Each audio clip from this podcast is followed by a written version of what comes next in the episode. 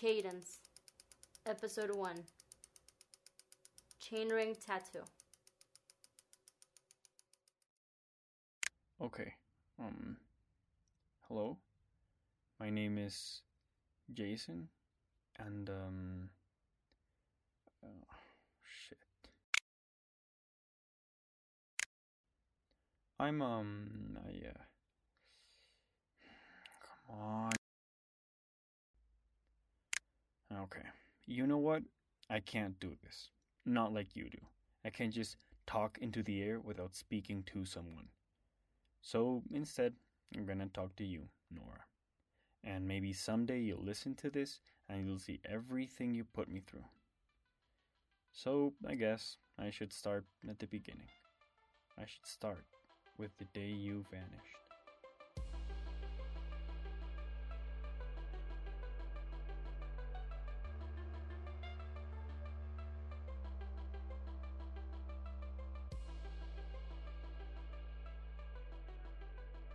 You know how in movies, when someone gets bad news over the phone, they just kind of hang their head on their shoulders or, or cover their mouths or whatever? Well, it's nothing like that. In real life, bad news catches you when you're the most busy, and you just have to do something. You have to take action right away because you don't know if someone else can deal with it. And usually, there's a reason why they called you. It just completely wrecks your shit. So, yeah, thanks for that. When the police department called, I was right in the middle of training. They told me about what happened to you, more accurately, how they don't know anything. All they told me for sure was that my sister was missing. I didn't come down here at first. Honestly, I didn't take it too seriously. I wasn't worried at all. Does that make me a bad brother? I hope not. Anyway, you can't really blame me for it. You take surprise trips all the time. I thought you were chasing a lead on some fraud case, or you met a girl gang in a bar, or something like that. And that's what I told the police. But a week later, they called again, saying still no sign of you. So after a really long guilt trip from the police chief, here I am.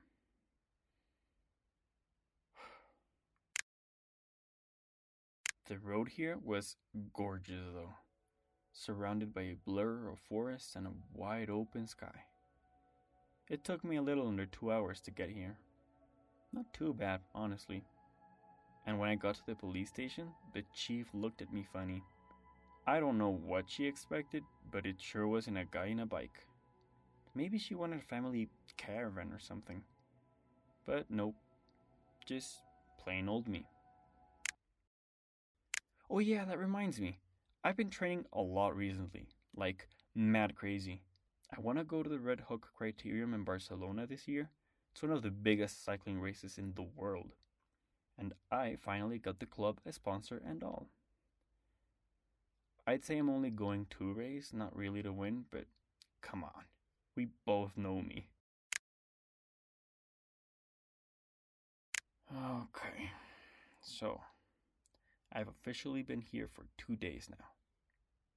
You know, both days the chief saw me when I was leaving to train in the morning. I have to train on the highway, which is not the best, but better than the tiny roads inside of town, honestly. And I wouldn't be able to bear the sight of the police station more than once a day. Today the chief came up to me, asked me what I was training for. What she really wanted to know, though, is why I wasn't looking for you. I told her again that I was sure you were fine, that this wasn't the first time, and whatever. She didn't want to listen. The people here are kind of judgmental, aren't they? I sometimes catch them looking at me through their windows, but they never actually say anything. I'm sure you're used to it by now. But see, here's the thing I wouldn't even know how to look for you.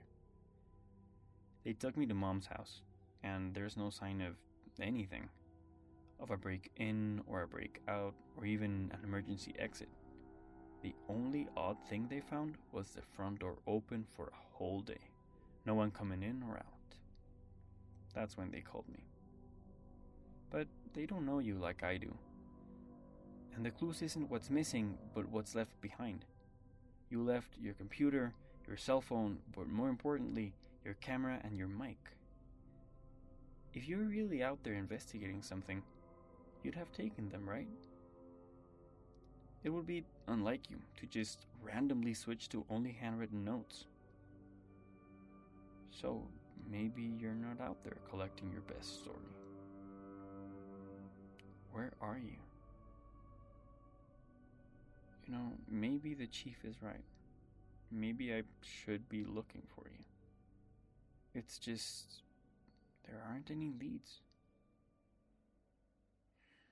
I'm sure if you were doing the looking, you'd find me in no time.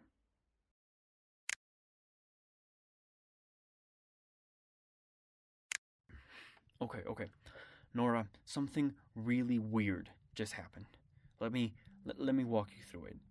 I was out doing my night training like the days before. This was around 10:30, I guess. I was doing really well when I came to this junction, the one with the gas station. There was a single car stopped right in the middle of the road on the lane leaving town. I can't remember the model, just that it was gray. Yeah, I know. Anyway, I stopped behind it just to be polite. I didn't want anyone to think I was crazy or neurotic or something. But then I noticed there was something wrong. The front doors were wide open, just open. And the engine was still going and the headlights were on. So I got off my bike and I went to the side of the car and I looked inside.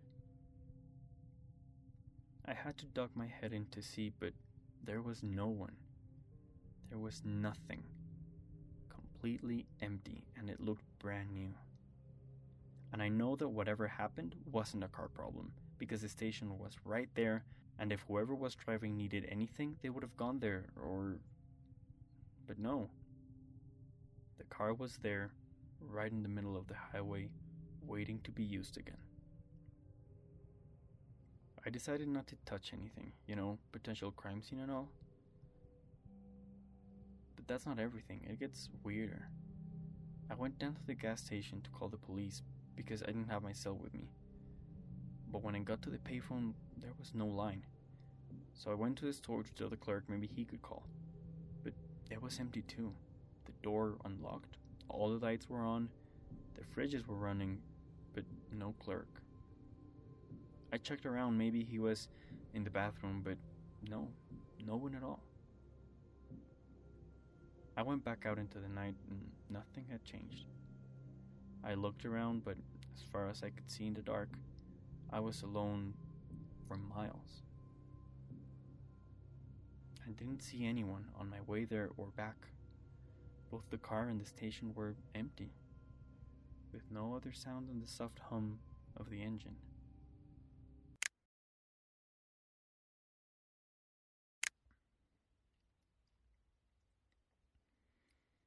Nora, I.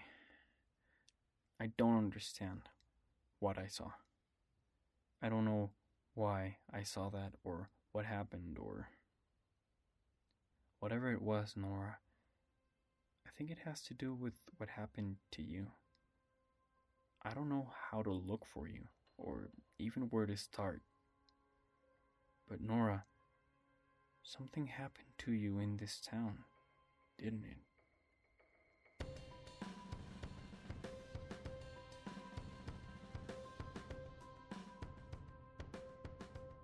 Cadence is written and produced by Jason Fletcher.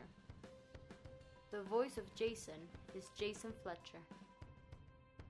This episode's music by Ian Sutherland, Mathieu Lamontagne, and Emmanuel Toledo. Schemawound and Xenojam. All of it can be found at freemusicarchive.org. For more, follow us on Twitter at CadencePod. Please leave us a rating, it helps a lot. Thank you for listening. And hey, they like it when you get goosebumps.